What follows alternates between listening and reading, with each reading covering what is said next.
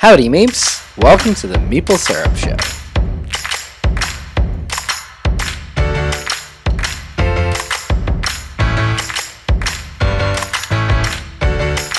Hello!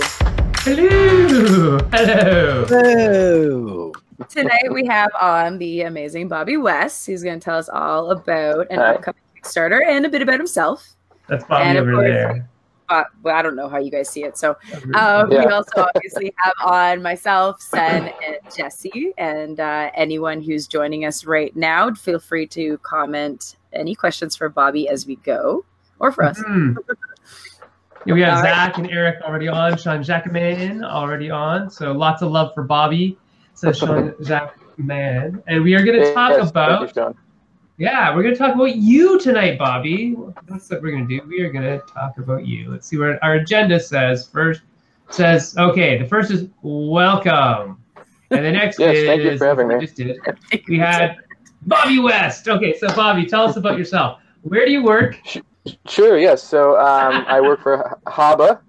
Uh, I'm from Syracuse. I've been designing games in the industry for, I don't know, eight plus years or more now. Um, I have a degree in computer animation, which is uh, where my gaming background sort of started and came from. Um, and then I kind of transitioned over into the board game space from uh, animation and um, from games.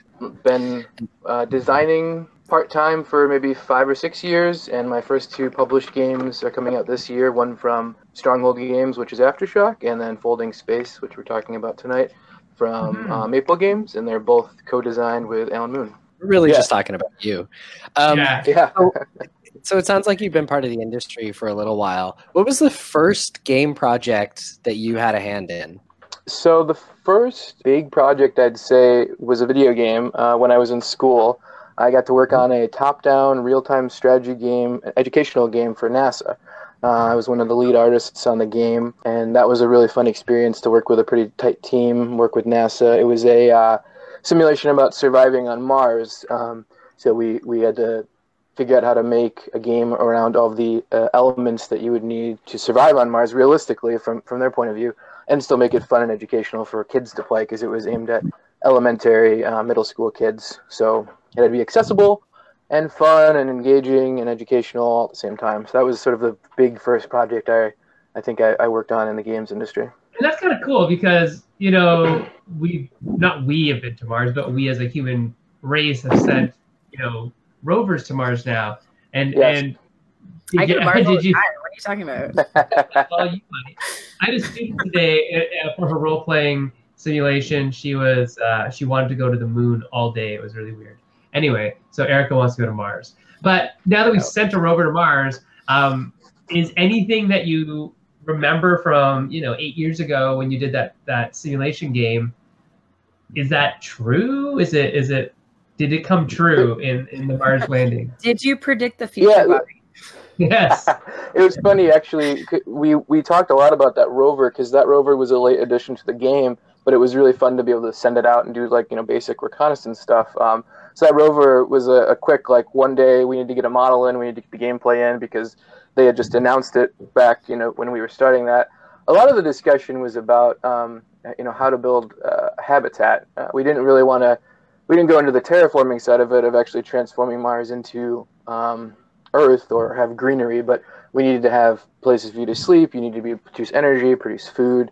So all of those systems, um, you sort of nested off each other in a nice like sim sort of way uh, of connecting everything together. So uh, I think a lot of it is still what we talk about. It's basic stuff: solar, having greenhouses. Um, so I, I think most of that stuff is still relevant today. And the rovers obviously were, were fun to play with. Um, you know, put, putting in the game when we did. Cool. Very cool. Um, just before we get started on some other questions, I just want to say hi to Matt, Paquette, Zach Connolly, Corey, Mudman. Uh, who else is here? Eric Slosson's here, and yeah, so we've got lots of people watching. So, uh, Bobby, let's like get let's get right into the folding space part uh, because you know that is such a neat idea. Um, Yeah. And today we're gonna we're probably gonna deviate into table presence as a subtopic uh, because a lot of people have been talking about, you know, you need to start thinking about table presence the minute you start designing. and uh, some of us more experienced designers are saying, well, may, maybe. I Maybe mean, yes. Five minutes after you start designing. Yeah. Um, what What do you think? First of all, let's, let's talk about that in your right in your in your estimate. So, um, because with your background as an animator, obviously, you know, visual presence is a, a big deal. Uh, Yeah. Is table presence something that you think about from the get go? Is it something that you you know have a design and say now how can I make that have some table presence? Take us inside your Sure. head, Bobby. What's your process? I think it really depends on the game you're going for. I, I think it's hard to argue that table presence uh, helps anything, right? I mean, if you have a beautiful game on a table and people are attracted to it just based on walking by at a convention or seeing it on a shelf, that's, you know, getting your foot in the door is going to help no matter what. I, I don't know that every game, you know, some of the, the, the uh, games that I've had most fun with this year, last year, like The Mind or something like that, doesn't look that great on a table, but the experience of playing it and the mechanics of it, I think, are really interesting um, and what brings that through. Um, folding space sort of lent itself to having really nice table presence with the folding boards, with the 3D ships that they're making, um, just the, the art that's being done for it. So I think the table presence of that sort of built out from the, the core mechanic of that folding infinity board. Um, and that mm, mechanism was really a key focus for me and. I mean, we really wanted that to shine, and, and you constantly be referring back to that element in the game. So we wanted to make that, you know, the, as much of the focus as we could, and and um, what you were doing on the board always brought you back to that card that you're playing with. Hmm. Did the board sort of inspire the game? Did the board come out of where you were going with the game? Yeah, I think the board. So um, it all started. I have the original here. So it all started with this. This is a um, Avengers X Men little promo. That Oh my God, I have on the that. boards. You can just. That's hilarious. So I saw. I'm gonna saw one this second, as, Bob. I'm um, gonna put you solo, so because now your now your picture's big. So show the show the audience what it looks like. Yeah. So Je- Jesse, this this is a um, this is the beginning of it. So it's an Axis uh, Avengers X Men card. So I um I walked into my local comic and game store and saw this as the promo for the new. I think it's just a new comic series they were doing, you know, four or five years ago now. And I was just so struck by how fun this is to manipulate. And then they even have um, on the inside, you know, you can change the characters. So there's different characters that you can actually flip over and change the teams of. So I thought, well, you know, I've never seen this before, especially used as a mechanic in the game. Um, so I grabbed a handful of them and went home and just played with them, played with them, played with them, played with them, trying to figure out what to do. Um, my first early iteration of it was a uh, cooperative um, dexterity uh, chef game. So everybody had one of these with food on it, and you had to sort of chop your food up and correctly get to the sides you needed to get to. Um, so that was my first attempt at trying to crack this thing. Uh, it was okay. I'm still working on that game, but it didn't really work for this. Um, so when I met Alan uh, and we started to work together, this was one of the first things I brought to him and said, you know, I've, I've been working with this for a couple of years. I, I can't really figure it out. How do we, you know, how do we do something with it? And then we worked for another maybe two or three years to get folding space out of it. Very cool. Very cool. Very cool. Um, let me just. Uh, I'm gonna Jesse, if you don't mind, I'm gonna pop you out for a second. I'm not sure exactly what's gonna happen, uh, but I need to share. I need to share a screen. So let's see what happens when I do I'm- this.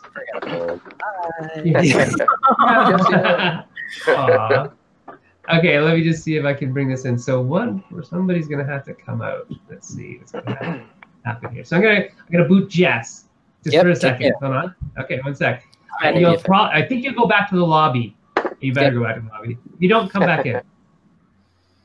We should have waiting music. Do, do, do, do. Well, he, he actually might. Okay, so I'm gonna here. This is uh, Daryl playing with the um, the thing. Hopefully, you guys can hear this as well. So uh, this should have this should have. Oh, there we go.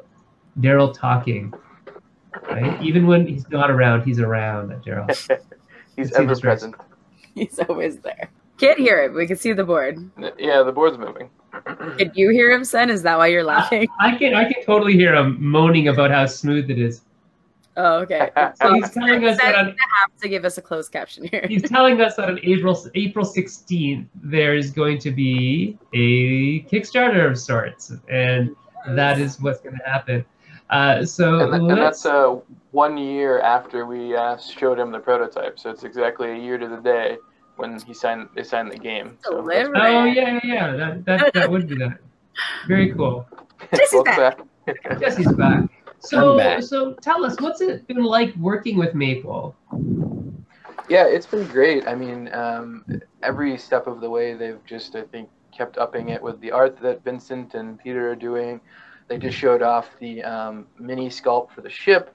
Uh, the rules, they, the, the development they've been doing, and the rules suggestions and playtesting has been awesome. We are you know, basically in constant communication about potential changes and new art, graphics, you know, whatever whatever they're doing. It, it's been great. I think it shows how strong of a team they have for such a young company. I mean, it's only their third uh, third game, so Yeah. Yeah. Oh, I mean, everything so far has looked super high production. So this one too. yeah, yeah. I'm really excited to see the for everybody to see the final you know versions of everything um, and hit all the hit all the extra goals. They, they just showed off the deluxe sleeve. They have this really cool acrylic uh, sleeve that'll slide over the game box, um, and that looks awesome now. So yeah, you can see some of the. of Uh, the board. Do you want to talk about the board a little bit? Kind of like what, Yeah, what we're so- seeing?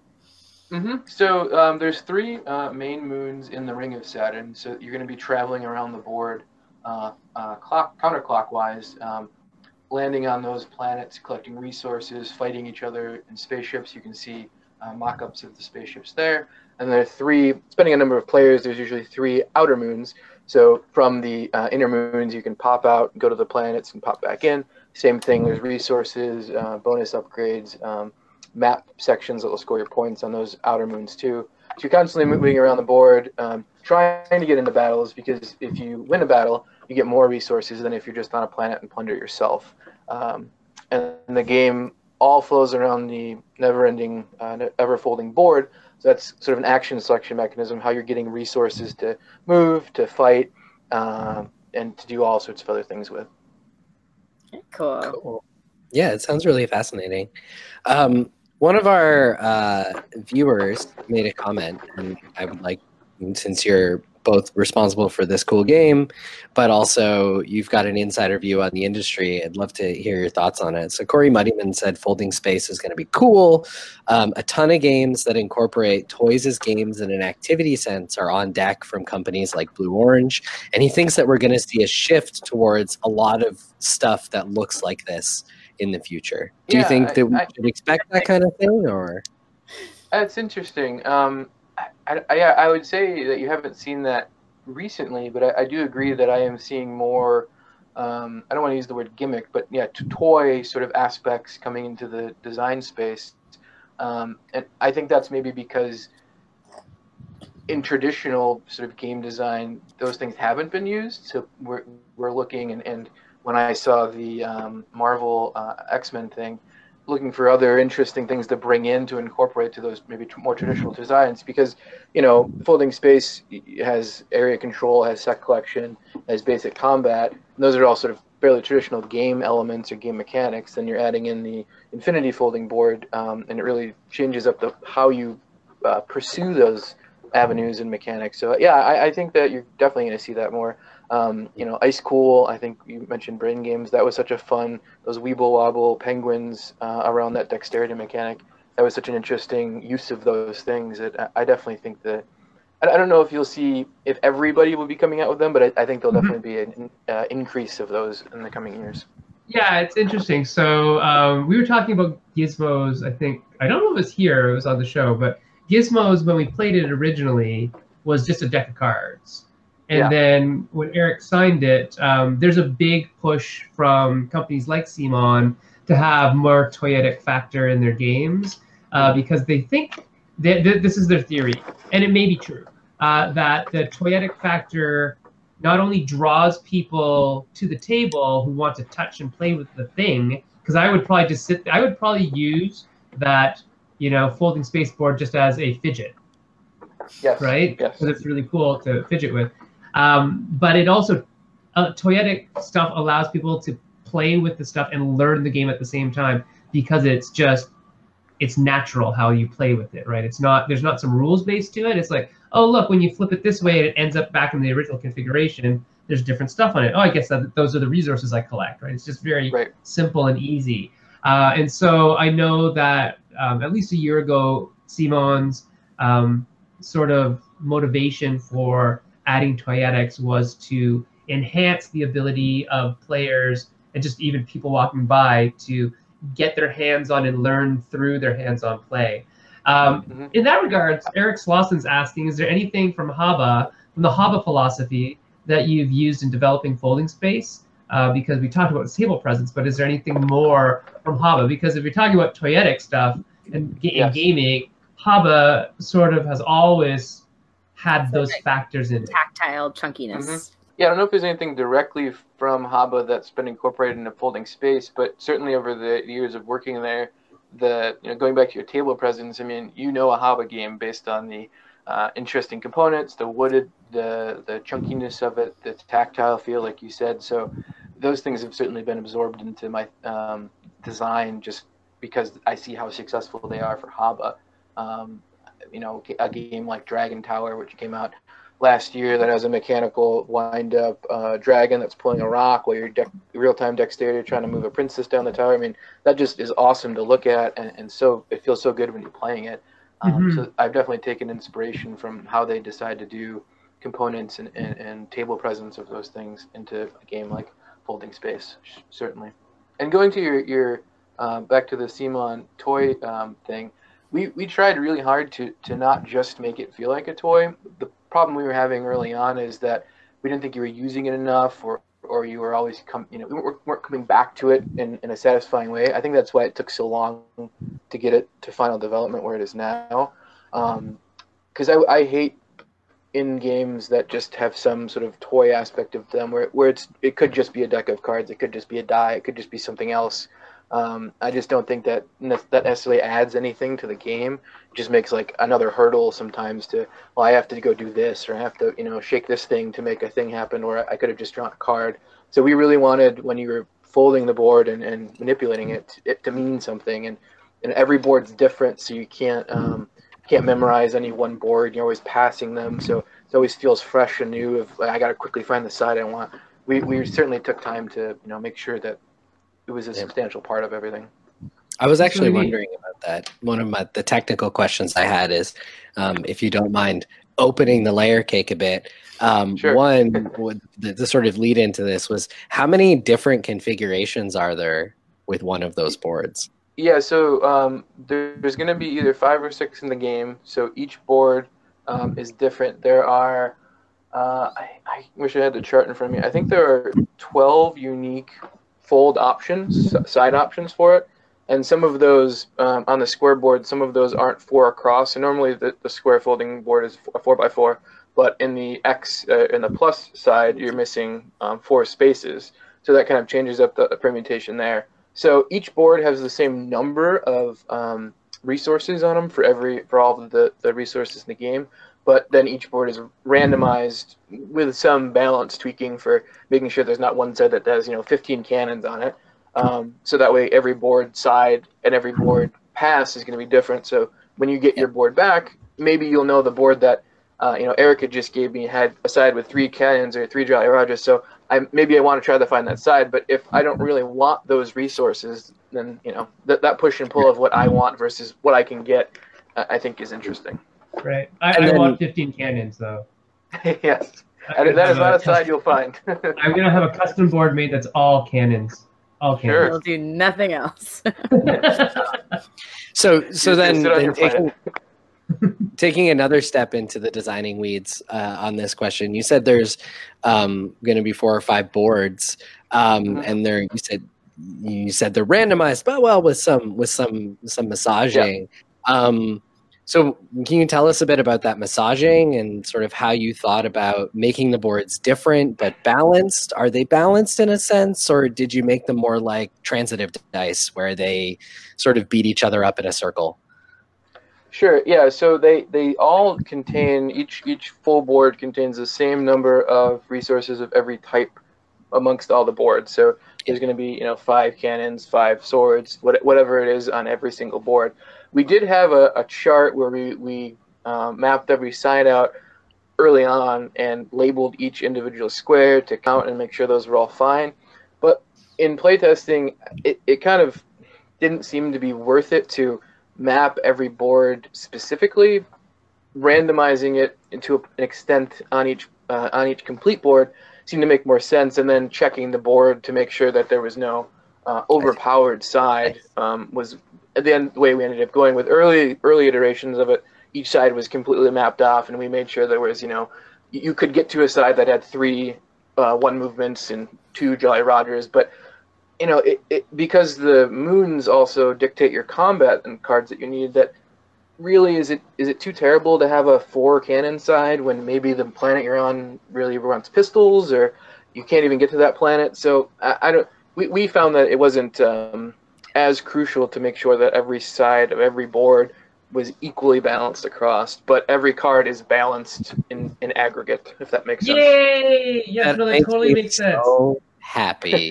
That is, I am that I'm you like started that way and didn't finish that way. Yeah, no, that's Yes. great. Um, because Yeah, it was Uh, a, it was a real pain early on to, to individually map every square and count. Okay, this side I have three. pointless. Okay, you have three and it's pointless. It was. It ended up being like, why are we doing this? Just give each one the same number, throw them on, make sure there's no like super overpowered side, and let's move on. right. How does it I feel? That's funny. It's good. It feels so good. yeah. Uh, one day we'll have a we'll we'll get Niles on and we'll do some math um, about odds and Stupid. about balancing. Well, yeah, because I mean, we've come to the realization, Jesse and I, designing a bunch of games together, that balance is a, a perception and it's a fallacy, and it's not really necessary to have a good experience. People think it is, and people I think Yes. mistake what balance actually is. They they assume it's mathematically balanced, so everything is, uh, and it's it's really it's really not. Yeah, and like I, don't said, think there's so many facets of, of the planets that you're going to, the combat that you could potentially have, somebody else moving to the planet or not. That you know, really, if I get one extra, potentially this card gives me one extra pistol every round or one extra two movement every round. In in the long term, is that going to really matter or deter from the fun that you're having with playing with the card? Eh, Probably not. So did for this one, I, I guess mechanic came first then, right? Because you were Yeah, I working mean, with like- the folding boards already. Right, like I said, we really were trying to uh, figure out how to make the board central, um, Mhm. and we were doing things like uh, using them for movement potentially. We had early on, we, I don't think I have one around. We had frames that you'd put over it, so only the symbols on the frames um, that showed through were symbols that you're getting. So we really wanted to make it as much of the focus of the game as we could. Um, Okay. Develop. So when we, when we um, showed the game to Daryl, it was a pirate theme, not a space pirate theme. So you were using them as sort of a, a map to get your movement, to get your combat cards. Um, then you would do your movement and resolve your movement on the islands you're on, and then come back to your board. So And- we really wanted to it- constantly. How did it become a space pirate game? Is it because of the folding space part of it? Yeah, so um, it was going to be. I think it, when when Maple took it, it was going to be Pirates Fold is the name they pitched because you were folding the thing, um, and and then they at, at, we were talked about adding a space theme to it with Space Pirates because you were folding the space, and that's where folding the folding space name came from. And then once we saw some of Vincent's art, I think everything just kind of fell into place with the Space Pirates theme, where you're, you're traveling around, um, you know, Saturn, traveling around the moons of Saturn. It was it because of Time Pirates and and the new announced Well, show. I was gonna say I, I think it, in some ways it's a good choice, just because there are a lot of pirate games, Correct. and to be fair, Yeah. some have done well and some have really haven't. So you never know with that space. People don't know what to expect when they see pirate anymore, but you give them something that's a variant on pirate, Yeah. and you might Yeah. be okay. Yeah. Yeah, Very I agree. So tell us about this game. Tell us about Aftershock. What's going on with that? Sure. So Aftershock uh, is an area control um, auction resource management game. So you have a hand of cards. You can buy any number of cards from your hand that you can afford. All the rest of the cards go up in front of you for sale, and then you go in turn order buying cards from other people. Um, the one interesting part of the um, auction buying phase is it's, it's a closed loop economy. So if I buy something from Erica, she's getting the money. So I may really want that card, but she's also going to get that five dollars, which could let her buy something else that's helpful for her. So, when to buy what, uh, who to give your money to, uh, I think is really interesting decision points happen there. After all the cards are bought, you uh, place your guys into the area. Uh, aftershocks could trigger, which would cause guys to move out of the areas. Um, you score, and it's really quick. Play three rounds. Whoever has the most points after three rounds. So um, in any one area, like Oakland, for instance, whoever has the most uh, population in Oakland would score some number of points. Second and third would score points, and you just score every area that people were in. The scoring mechanism, though, is hidden.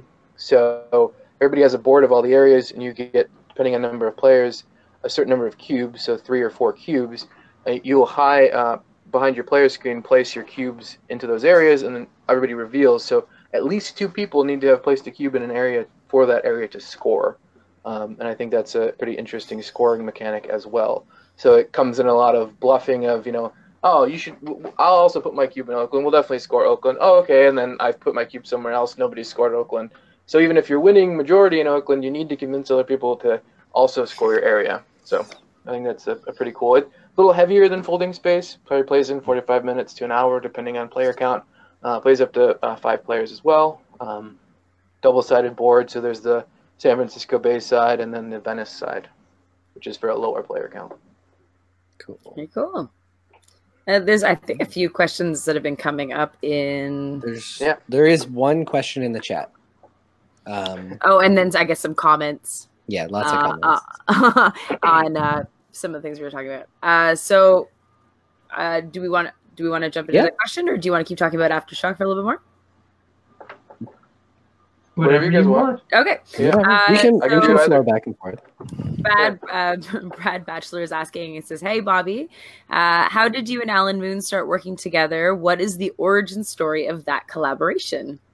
Sure. Um, so the, the first time we met, I don't know if he remembers this. I was working at uh, the local game store here, and he came in to buy a game. And I had heard that he lived in the area. We both live in, in Syracuse, um, and I didn't didn't know who he was, didn't know what he looked like. But he came up to the counter and handed me his card, and I just happened to see that it said Alan Moon on the card. And I was like, "Are you, you, you the ticket to ride Alan Moon?" And he said yes. We chatted for a minute, and then I probably didn't see him again for um, another another year or so. Uh, I got invited to a game group that plays. He's part of the game group, so I probably didn't interact with him or talk to him for the first few times I went there. But then I became a regular. We became friends. Um, we both have a fairly similar, I think, aesthetic as to what we like in a game. Um, I was working on stuff. He was nice enough to indulge me in talking about how he got into the industry, how I could get into the industry, how I could show games to people. I this was just before I started working at Haba, um, and then he asked one day when we were talking if I wanted to work on some projects with him, and I of course said yes, and that was maybe four and a half years ago, four years ago, and we've been working together, you know, almost nonstop ever since. So I usually work at awesome. Haba from nine to five or so um, during the week. I drive to his office, and we work from like six to ten Hmm. most weekdays, and then I'm I'm at the office most weekends working with him too. Cool. Wow. So what is your- yeah. So, so on this topic, um, what does your co-design process look like? Do you guys have distinct responsibilities that you sort of skill sets or things that you lean into, or you know, how, what is sorry, sorry, you just gotta. how do you gotta work stop. together? You gotta stop for a second. Uh, Janet, which is it's not Janet. Uh, It's Alan. Yep. it's but- Janet's account. Said, It's, Bobby it's West Alan the in. Janet's form. And then he said, "This is Alan." I don't remember that. He's probably making it up. No, he. I am not. He came into the store and bought something from me. I remember. Maybe maybe he doesn't remember you from that. Maybe he remembers you from the game night That's- instead. Maybe. Pot, yes, that, that's All probably right. true. But he definitely. Little definitely did met he know before. it went deeper than that. Yes. Yes. All right, back to Jesse's question.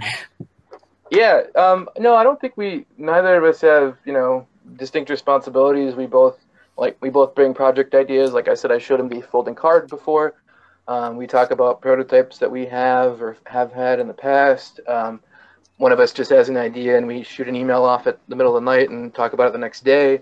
Um, I, I do. Uh, we, we both work in Illustrator, so we kind of split that up where we need to. Or if I'm working from home, I can work on a map or cards, and he can do that on his end as well, and we come back together. So it, it flows back and forth pretty good. I don't think you know we have a clear distinction of responsibilities on either end. Hmm, Sounds cool. nice. Yeah. Hmm. Oh, what else do we want to know about folding space and Bobby West and all that kind of stuff? Uh, so, uh, people in the feed, if there are questions for Mr. West, please do ask them. We've got about 30 minutes left, and we're going to cover a bunch of other stuff uh, before we sign off. But definitely, if you have more questions for Bobby West, that'd be great. Um, Bobby, what, what's your what's your grail game to design? Hmm. We, we've talked, me, Alan and I have talked a lot recently about the mind. I know I brought it up earlier. Um, we we both independently last year played it at the gathering and then came back together and was like, "Did you play this game?" And the, the experience of it was so interesting. Mm-hmm. Something like that, I think that that you know, it, I know it's a controversial. Is it a game? Is it an activity? I don't like the game, so on and so forth. Can can have ad Let people debate. play. Yes, exactly. I, am I'm on the board 100 percent with it. Um, but that the experience that that's created, and I think the the like instant like, you know, people perk up when they hear it because they have an opinion one side or the other and how it's great.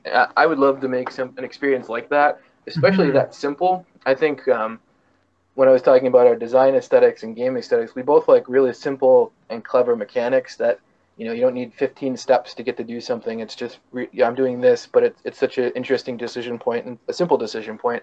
I think the mind sort of exemplified that last year for us. Of you're basically just counting to 100 without talking um, and that doesn't sound that interesting, but when you're playing it no. and you're engaged in it, I think it's so interesting. Yeah. Um, and uh, yeah, that that type of a game or that type of experience, at least, I think, is something I would love to try and figure out. Right. Uh, Eric Slauson asks, uh, "What's your favorite con, Bobby?" So, do you get to go to a lot of cons with Haba? I mean, I see you at some, but yeah, um, I probably travel. Haba goes to a, a, lot of different things, especially over in um, Europe, which I don't get to go to any of those. But I probably get to go to four or five cons a year. You know, Gen Con, Origins, Dice Tower, PAX Unplugged, uh, the Gathering, and in the end of this week here. Um, the, the Gathering is definitely an awesome convention because it sort of feels doesn't feel like anything else um, that there is. It, it's very relaxed, but all this industry stuff is happening and all the new games for the year coming out. Uh, I was also really impressed with PAX Unplugged the last two years. That mm-hmm. felt like a a mini sort of Gen Con, but you know it didn't feel as crowded. Um, but the attendance was you know more than Origins, and, and I, I, that that's becoming a quick favorite as well. I'm really excited like to, to see what they do year. with that. Yeah, it was. It's been a great last two years. I think they're doing a really good job with it. Mm-hmm. And I think it, will it'll be a little later this year, unfortunately. Well, fortunately or unfortunately, yes. depending on on for Erica and I because we're teachers, it, it it's, it's problematic.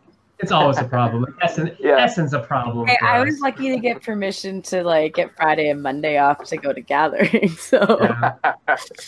I yeah. So people. I think those those two would be my, my top two: the gathering and uh, PAX Unplugged right now.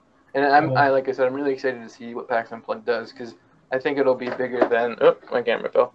I think it'll be bigger than um, Gen Con in a couple years, and I think that's an interesting going to be an interesting experience if yeah, I mean they have, they have such a draw Penny Arcade, mm-hmm. so it's it's for for year one. Yeah, for year one to be over Origins by you know I think it was four thousand. That's crazy for a first first year game convention. So. Mm-hmm.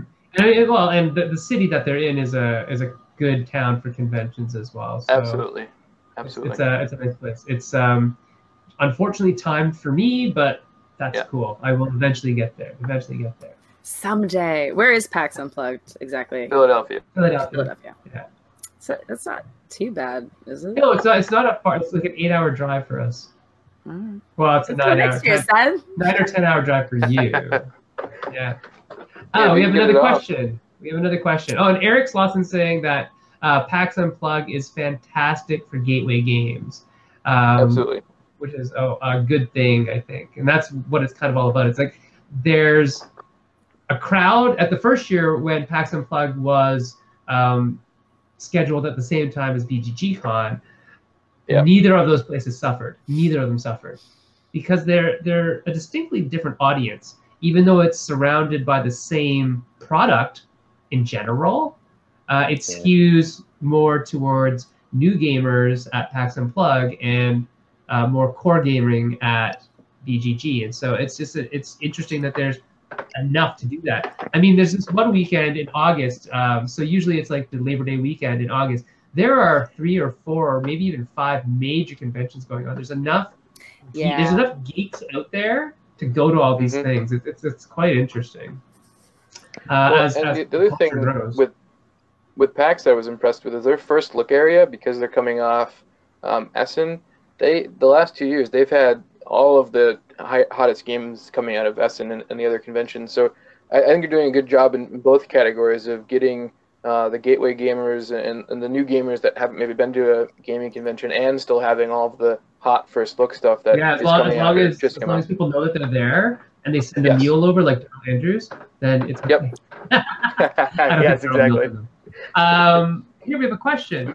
Uh, this one's from Bad Bachelor. Brad asks, did either game, Aftershock or Folding Space, start with a different theme or drastically diverge mechanically?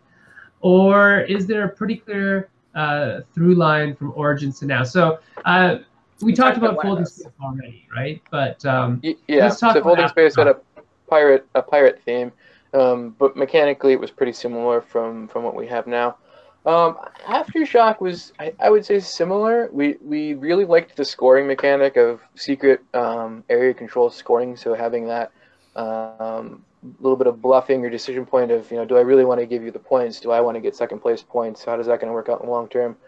Fitting finding something to fit around that similarly with the uh, closed loop economy and, and purchasing of the cards. So we knew we wanted areas, and then we knew we wanted um, to somehow displace people from those areas as a mechanic. So I, I think the um, the the earthquake theme came in early into that design process, and we kind of ran with it um, as along to, to continue to build the mechanics off of it. Awesome. Wow, we have Brad twice. Cool. um, and in terms of future games that we may see from you, what are, what are you shopping around lately, or what do you think is, Or is there close to being something- signed? Yeah. You know, Or is there something like the cat out of the fine, but you can't tell us like when it's coming yet, but you know it's coming. Yeah, th- so there's there's potentially two others this year that I can't really talk about yet. Both co-designs with Alan. Um, one's been with a publisher for a little while now, and we're going to see uh, a copy of it at um, the Gathering. So I, I think that's a good sign. One's a new a new game um, that has the potential to come out this year. We're bringing uh, four games, I think, to the Gathering to play test and, and, and shop and show. You know, those range from party games to um, uh, uh, um, I don't want to give away too many mechanics here. Um, to uh, a little bit heavier game, more in the aftershock realm of um, a party style of moving on different board tracks based on uh, majorities that you have. So again, our aesthetic, I think, together is, is simple designs with interesting choices. So we're not making heavy euros, we're not making you know two hour long experiences, but we want a really clever hook that maybe is different or used in a different way with an interesting theme and then supporting mechanics around those things. Fun bun. Cool. We have a question. We haven't. Yeah, I was gonna say. Um, right, go ahead. Read it out. Oh, it's covering the whole screen. It's huge. That's cool. Just Big question. Go with it. Big question coming in. Corey Moneyman's asking, what do you think about the future of the method that designers use to pitch to companies and publishers, um, such as Haba, or but also in general? He Yeah. asks because um, there's a big question. The Haba yearly contest is a sort of make this for us and we'll pick a winner model. But because of the expansion of the industry in recent years, do you think there might need to be uh, more mid-level professionals acting as scouts or agents? Pot- Potentially, uh, one of the things. So I, I created the design contest uh, two years ago. You know, as something, as I wanted to give exactly what you're saying, give new designers and just families a, a potential way to make something with the Haba um, stuff. So if you don't if you don't know the design contest, you buy a kit from Haba. The kit's just filled with random wooden bits and, and cards and boards from old Haba games, and you know you're you're given about a month to two months to design something and send it back using those pieces that you get. Um, so the the thought behind that was to have a potential activity for families, kids, non-designers, professional designers alike, as a way to show something to Haba where they, they might not have otherwise. Um, and that's been, I think, really fun because we get total the total range of professional designers that have published games. To uh, the first year, we had a, an eight-year-old kid in the in the top ten that's That's never made a game before. He worked on with with his dad. We constantly get letters from families saying it's such a fun thing. They look forward to it every year. Um, so that contest was was definitely a way to try to reach both of those markets as like okay we, we clearly can't look at all the games that are coming out so this you know once a year this window you get to send us something we'll we'll we look at everything. I, I look at every game that comes in. We at least play a few turns of every game that comes in to see if it's something that fits for us, and then we pick. You know, if we like it and don't, then go back and play full rounds of the games. Um, it's, it's usually two to three hundred games to go through, so we, we give each game as much time as we can, uh, keeping in mind that we do have deadlines that we have to pick winners on. Um, I do think more mid-level scouting is, is a good thing. I mean, I've I've been kind of spoiled in that sense with co-designing with Alan because everybody's going to want to look at a game from Alan. So in that sense, I haven't had to uh, want for meetings, um, but that's certainly not the experience of most designers and and um, most new designers anyway. So stuff like the contest, um, stuff like open unpubs or proto spiels, I think are, are great for people to go to and uh, and, and get those meetings, get that experience. The first time I pitched a game um, was to Evan Derrick from Van Ryder, and the game broke halfway through. We were, we were pitching it. We just got caught in a loop of uh, it not working and us not being able to resolve the issue. And I was just, you know, super. Me and Eric, uh, uh, me and Evan have become um, great, good friends now. But I was just embarrassed. But uh, is this how pitching goes? Like this is terrible. My game broke. We couldn't fix it. Uh, so, but that happens, and having those experiences is pretty normal. great. So, yeah, yeah, But but if you haven't, it happens at least before, once. yes, yeah. exactly. But having more opportunity to have those experiences, I think, is good. So stuff like mm-hmm. the game design contest where we can give feedback, or unpubs, proto spiels, yeah. any other mid-level meetings that maybe aren't as high pressure as you know meeting with uh, the the company as a whole and pitching at Toy Fair or something like that. I think all any of those more of those experiences is good for the industry and good for designers.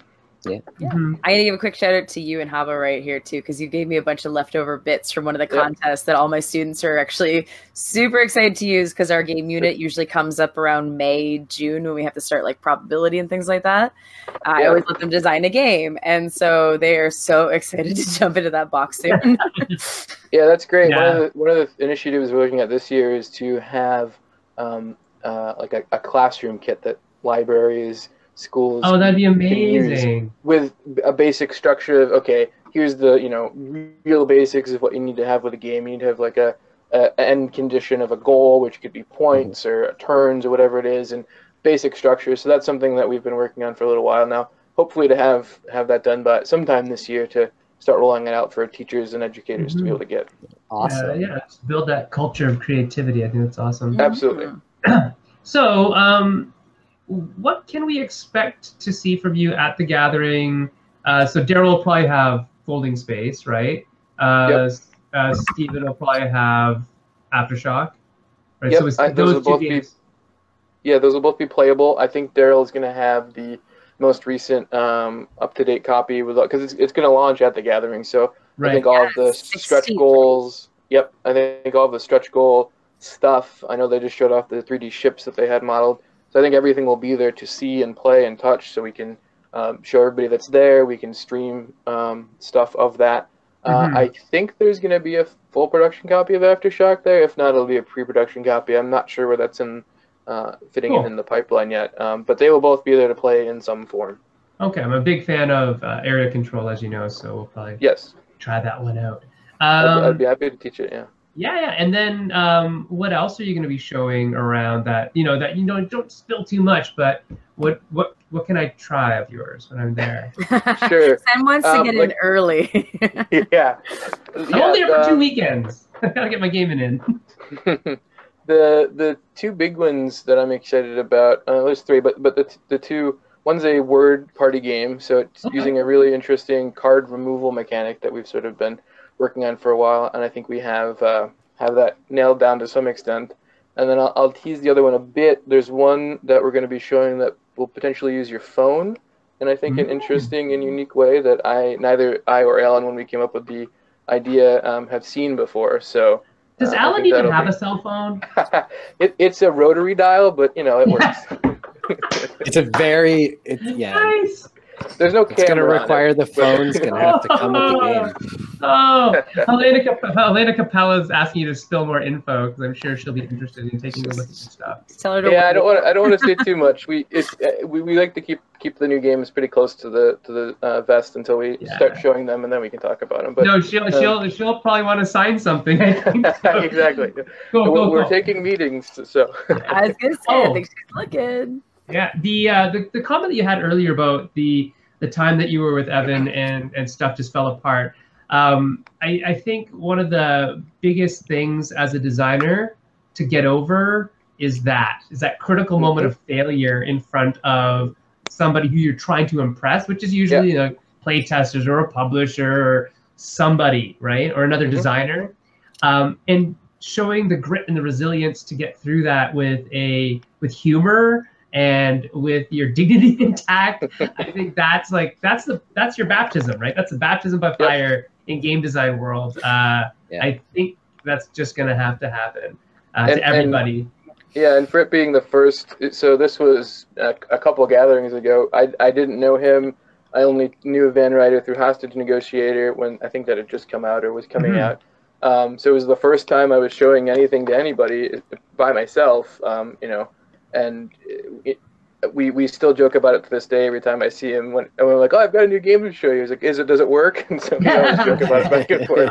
I think, I think everybody has everybody has a running joke with Evan. I have promised to play Detective City of Angels for five years, and I've never played it. it's a great game. I've, I've oh, I know. I, I, trust everybody. I think it's going to be great. I, I have it on order. I think it's coming in the mail soon. But uh, I make a point of promising to play it every year and never playing it. Alan's oh, wait, wait, wait. all your dirt. Alan says, Bobby, tell them how you cried during our first presentation last year. Okay, how did you cry? I don't, don't think that happened at all. I think he's uh, making that up. Is this like the made up uh, story of how you met? Exactly, yes. This well, is funny. It, when, I, when Alan Moon trolls you live, this is good. I, I, will say that when we showed um, Folding Space to Daryl and I think Jessica Davis were, were the two that we showed it to at the time, mm-hmm. we couldn't get them to put down the boards to explain the game. They just kept playing with the boards and playing. And we're like, we, we took them away from them because we wanted to show the game, and they're just folding this board over and over and over and over again, and it, it, that was a little bit frustrating initially. yeah, I mean it's it's really fascinating. How are you dealing with Kickstarter? Like, are you are you liking your stuff on Kickstarter? Do you not like it? Yeah, it's been interesting. So, uh, Aftershock and, and Folding Space will be my first two Kickstarters and, and Alan's. Um, certainly oh, different perspective true. from the side uh, of, of the designer or the team making it than just the, the consumer of it. I've, I've backed a lot of Kickstarters, as I'm sure we all have. Um, it, it's both good and bad. I mean, you you it can go really well, but there's so many voices to try to uh, cater to that knowing who who to listen to if at all uh, what suggestions are good. Um, so yeah it, has been mixed i would say so far. I, am excited for folding space um, uh, to see how that goes but it, i think it's been a mixed uh, re- mixed reaction for, for both of us so far. It's been it's really exciting. I mean every day refreshing the page seeing what people are saying making changes editing. I think building the game around, you know, in pseudo real time with the community of, of, what they want and what they want to see, solo rules, cooperative rules. I think that's all very interesting and, and, fun. But it can be frustrating when, you know, a few people are yelling about something over and over again. Mm-hmm. Yeah. Uh, usually the ones that yell the loudest aren't necessarily talking for the majority. So, Correct, I, but I mean, you see them the most. yeah. That's yeah. true. It's hard to ignore them usually. Yes. It is hard to ignore them. I, I, do have another question. Uh, uh, this is more of a, a personal question. So, um, what are your thoughts on Syracuse as a town, as a city, as a place to live? Should we be visiting? yeah. Oh well, I'll, I'll, give you. I'll give you the backstory. Uh, my my niece is being scouted by the or by the. Well, I also need to know what is the name of the of the of the women's basketball team. Uh, just just the orange. So it used to be the orange men and orange women. Yes, that's what um, I. So now it's just the orange. Yeah, I mean, uh, locally, orange men, orange women, still both fine to say. But yes, the sure. team is just the Syracuse Orange. It's just the orange. Okay, because she's been scouted by them, so. Oh, that's awesome. Um, yeah, yeah. I, I like it. I think it's just big enough to have enough stuff to do uh, to stay interesting. You know, concerts, uh, shows, events, conventions. It's you know four hours away from New York City. It's only a few hours away from Canada, so you're centrally located to a lot of interesting stuff. Uh, mm-hmm. Winter maybe not as much fun, but you know the the flip side of that. She's Canadian. Is, it's fine. yeah, then that's fine. The, because I was going to say the flip side, we don't have earthquakes, hurricanes, tornadoes, so we just have a lot of snow. I mean, Syracuse is generally, uh, I think it's called the golden uh, snowflake. We usually get the most accumulated snowfall over um, a winter. We usually win that every year for the region. Wow. So. Um, So that's, that's a good maybe trip. the only That's a big point downside. Yeah, Yeah. I, I don't know if it's a good thing, but you know we have it. That's funny. um, So it's Yeah, funny, Jess. like Last week we had somebody from Lincoln, Nebraska.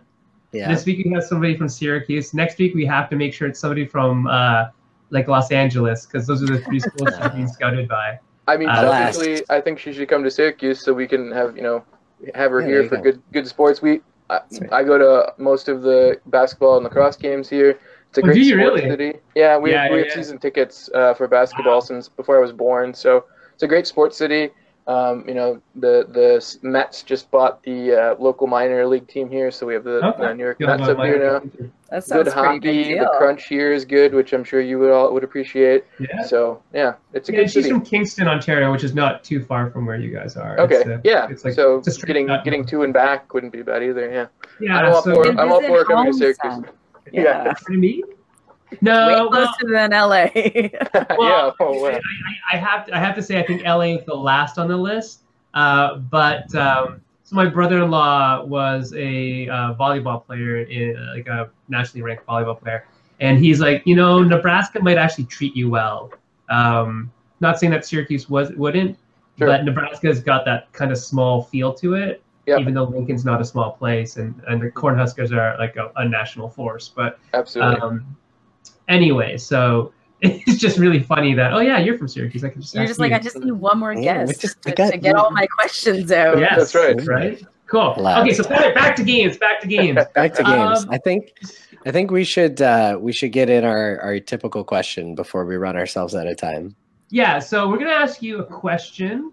Um, we're gonna ask the audience a question first, um, Okay. and then we'll ask you a question, and then I think Jesse and um, I and Erica have something to, to show the audience as well. So the first question is to the audience. So a bunch of us are going to be at the gathering, including Bobby, actually, which is great. Same Bobby. Um, and we'd like to know: Are there any questions you would like us to ask some of the designers that show up at the gathering? So um, the Or gathering, publishers. Yeah, or publishers. The gathering is a great place for that kind of thing. Um, you know, obviously Alan will be there, so Alan Moon will be there, Bobby West will be there. Uh, but then other people who you may not see that often, like Freedom and Trace, will be there. Probably he's usually not not there. Uh, uh, Jurgen uh, from um, Splatter. Um, who else? Uh, Vlaada's typically there in some shape or form. You know, so lots and lots of, of, of really great designers from and uh, William Attia of uh, Caylus fame. So lots of people that we don't normally get on the show because of the time shift, uh, but Yeah. we can get them now because we're going to be at the gathering uh, for you We'll know be on our time zone, guys. yeah, four or five days. So we can either do it live or we'll record and stream later. Or record and like hack it all together into a montage, a training montage. Oh, we can do a training montage. so yeah, if you have any questions for the gathering of friends attendees, designers and publishers, lots of publishers there. Um, we will collect that from you guys on the shop talk page or the Legion page. That's cool. Uh, the second thing is the question for you, Bobby. Jesse, do you want to ask the question? Yeah. Um, so last question we ask all of our guests. Um, if you could give one piece of advice to game designers, what piece of advice would you give them? So I would say, especially something learning from um, working with Alan, don't hold anything too precious in the design. If it's not working, it's not accomplishing whatever the goal of the game or your design is supposed to be, cut it. No matter if it's been there from the beginning, uh, the middle, the end, new, old, get rid of it. See what happens when it's not there. I, I know I'm not the first person to say that, but I think um, that's something I've definitely instilled working with Alan. And and on that same line, I think simple is, is usually better. If it if it's too complicated, if you can do it in less steps, do it in less steps. I think that'll make the design as a whole, in my opinion, better, easier to teach, more streamlined to play. Uh, so those would be the two big points I would have. Excellent, excellent, excellent. So how can people how can people get a hold of you if they want to talk folding space or aftershock? Sure. Um, I'm Voigg, V O I G G, on most social medias, Board Game Geek, uh, Bobby on Facebook. My website is, I'm in the middle of redoing it, which I had everything new in the the game design space and sort of figure out how to merge that with my computer animation stuff. But the website's Dare Greater Games, all all one word dot com. So that'll be up. You'll probably get a 404 error at the moment, but that will be up in a in a little bit um, with new graphics and uh, new page layouts to show the computer animation game side of it and the board game side of it. Um, Excellent. Yeah, Twitter. You know, find me on Twitter and most places online. You're at Vo- you're Voigg on Twitter as well. V O I G G. Correct. Yep. I, I gotta make sure I'm following you too. Yeah. What does that mean, Voigg? No, nothing really. It was a uh, way back in the day a character that was created that I created for a um, game that never got made, a, a video game. I just loved the the sound of it and like the Mhm. name. It's you know made up word. It doesn't mean anything to, to my knowledge. Not, nothing that I can find. So I and it it's in in the game space. That was my uh, gamer tag for Xbox and, and all the gaming platforms. So you, you want to, in my opinion, you want a unique, easy to spell one word thing, and, and that's just sort of stuck uh, since then. So I mean, probably since I was like 12 or 13. Cool. And are we are we gonna see Voigg as a character in some upcoming game? Maybe. Maybe you never know. I haven't vi- revisited that uh, that design and those characters. But you, you never know what come back up. Never know. Starts Yeah, looking cool. like it's a Um, cameo and everything. Yeah. yeah, there you Yeah.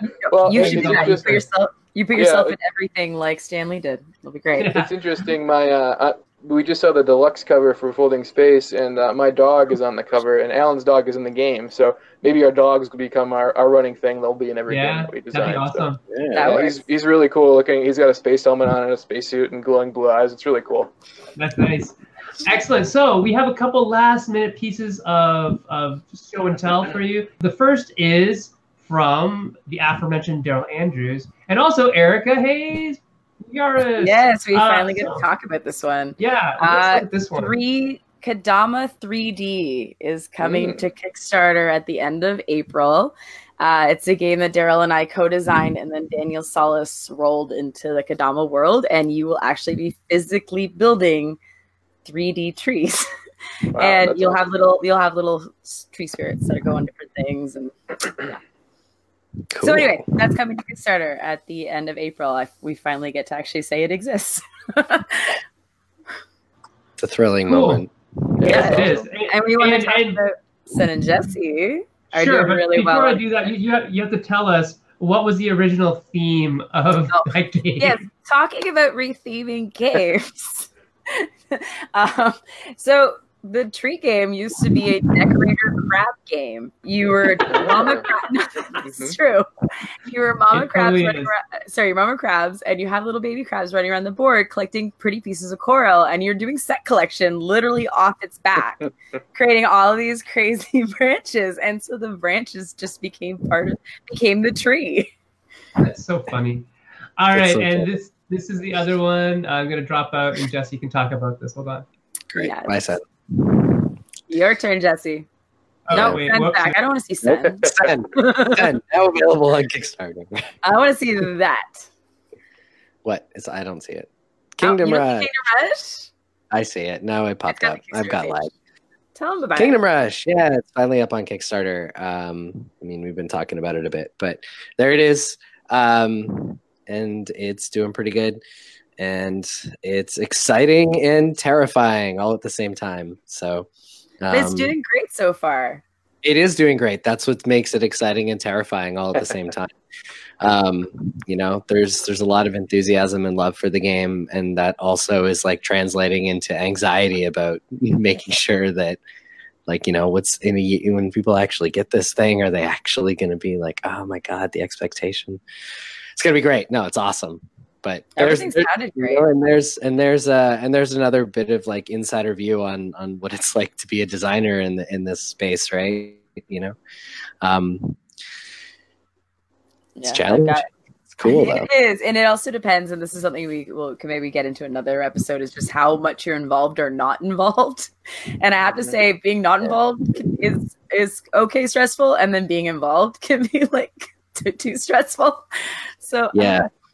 Yeah, no, and I mean one of the extra challenging layers working IPs, which is something I now know way too much about, um, and it was never my intended path, but is that there's the extra. It's not just like you're not just trying to make a good game, but you also have to make yes, fans happy.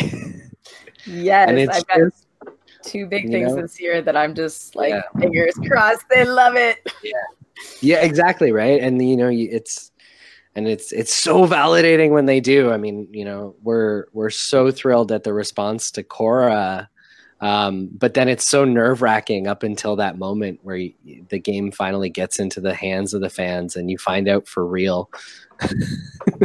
so anyway, it's Kickstarter. It's it yeah. I mean, we're super proud of it, and I mean, there's so many cool things coming. Um, but yeah, anyway, it's awesome. Yay! Just wanted to share how a Kickstarter. I don't know how to tell Sen to come back. I don't either. I don't even know if he hears us. There. Oh, he must hear us. I think he I hears totally us. Hear don't hear him. you. I hear you. I hear you all. I hear Uh, night, Helena. Yeah. Oh, So- you can hear us. Yeah. So well, thank you, thank you, anybody, anybody out there who has backed any of our games or will back any of our games. Uh, so look for Folding Space, Folding Space on Kickstarter on April sixteenth. Yeah, uh, you can, yeah, and it's gonna be awesome. Um, I am sure a day one backer. If so, here's the deal: if I'm not a day one backer, I'm a day whatever the last day is backer. That's that's just the way it You works. get him at the end or the beginning. I, I no- don't Right. back in the middle. I back at the beginning, the day that Mhm. Daryl tells me to back, or the day Daryl says, "Hey, didn't you back yet?" That's when I back. You're, you're either Um, backer one or the last backer. Yes, exactly right. Uh, and I definitely, I, I've been intrigued by this game. Daryl, by the way, told me about it at the first at the first day he saw it. He goes, "Dude," and this obviously, if you know Daryl, this is exactly what Daryl would say. Dude, you got to see this game that Bobby and Alan have. It's got this cool thing, and that's all he said. And, and then he walked away. and it's Daryl. And then he probably fell asleep halfway while he was telling me that. So totally Daryl. Yeah, uh, Brittany's saying that she can't wait. It's gonna be awesome. And then Erica has a couple things coming up to Kickstart in the future, which we will announce. Uh, Jesse and I have Kingdom Rush right now. Um, Jay and I have something coming up at the end of the month with um, Kwanchai, who did the art for Kodama 3D as well. And then And later Bosk. on in the year, and Bosk, yes, wow. And then later on in the year, um, you know, I think Daryl and Jay and I have something coming out through Maple Games. Um, and we'll be at Geekway looking at that game with the artist of the comic book that it's based on. Oh, And there's so much more to tell you guys. Um, you know, Eric and I have Yeah. stuff to talk about. We've got lots of stuff. Anyways, Yeah. we'll get it We'll all out there so many. Yeah. because we have a lot of stuff. Uh, but thank you so much uh, for Yes, thank you, watching. Bobby. And thanks, oh, Bobby, thank for you for coming having me. on. It's- It's been a pleasure. No, no, no. Really. And we will 100% play all the games in the next couple of days. So we'll see you in Yes.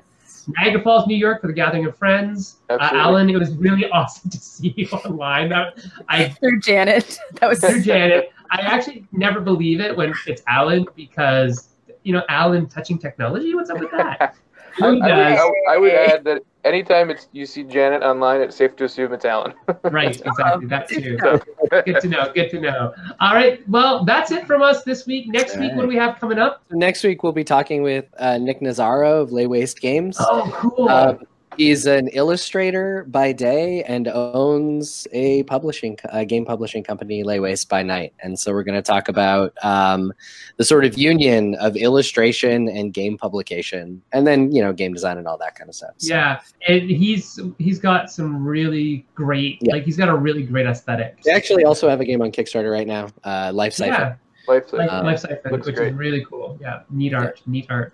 Excellent. All right, so goodbye everyone from London, Ontario, Canada, and California, and Toronto, and Toronto, Syracuse, New York. Yeah. Syracuse. Or And we'll there's see you lots guys of orange later. trees, Alan says. So, Yeah, have a good night and make some games. Yeah. Yeah. Awesome. I guess. Bye. Thank you for listening to the Meeple Syrup Show. If you'd like to support us on all of our projects, please check out our Patreon page. We can be found at www.patreon.com backslash Meeple Syrup. Until next time, make some great games.